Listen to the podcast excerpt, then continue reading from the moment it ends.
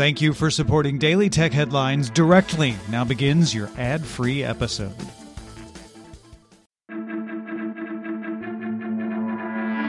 These are the Daily Tech Headlines for Wednesday, June 2nd, 2021. I'm Rich Stroffolino.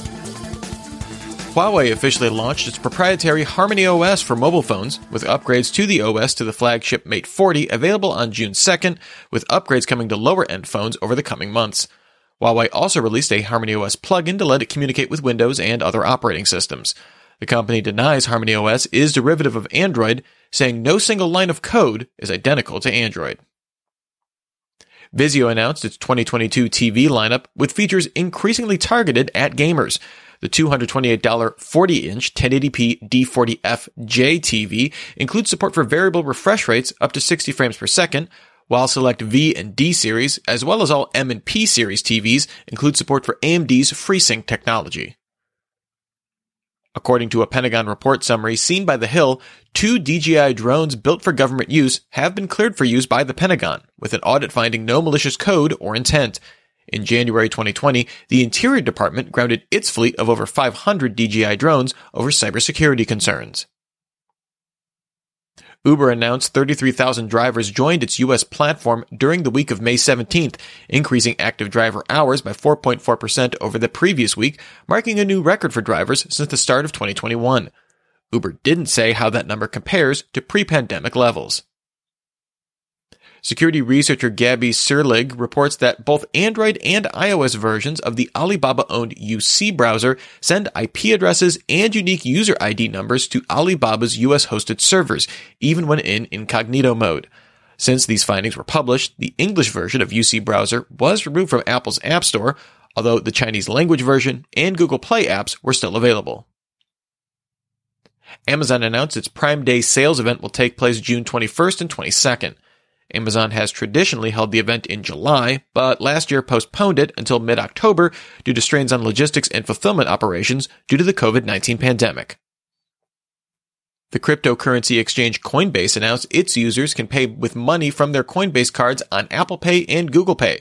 Coinbase will automatically convert all cryptocurrency to US dollars when adding to a customer's Coinbase card that can then be used for purchases and receive crypto rewards for shopping. According to a new report by the market researchers at TrendForce, the combined revenue of the top 10 chip foundries hit a record of $22.75 billion in the first quarter of 2021. TSMC led with 55% market share on $13 billion in revenue for the quarter, and TrendForce reports that many fabs increased wafer prices to ensure profitability. Bloomberg's Mark Gurman reports that Apple's self-driving car team lost at least three members of its management team since the start of 2021. Most recently, Dave Scott, leading teams on robotics used by the car, left Apple, with autonomous car safety team lead Jaime Waydo and Benjamin Lyon, who helped create Apple's original car team, leaving earlier this year. Etsy intends to acquire the fashion resale marketplace Depop in a deal worth $1.6 billion, expected to close by the end of Q3. Depop has 30 million users across 150 countries, with 90% of its users under 26 years old. Version 92 of Microsoft's Edge browser will support automatic HTTPS capabilities, automatically switching URLs to use encrypted HTTPS connections. Chrome rolled out a similar HTTPS default feature in Chrome 90 earlier this year. Apple TV is now available on all modern Android TV devices running Android 8.0 or higher, including the NVIDIA Shield. Google committed earlier this year to bring Apple TV to more Android devices. Alienware confirmed that it discontinued its graphics amplifier external GPU.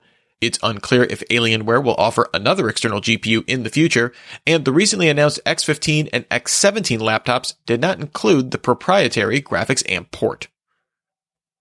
IKEA listed a $199 Symfonisk 22-inch by 16-inch picture frame with Wi-Fi speaker on its site in collaboration with Sonos, although the product has not been formally announced and no release date is listed.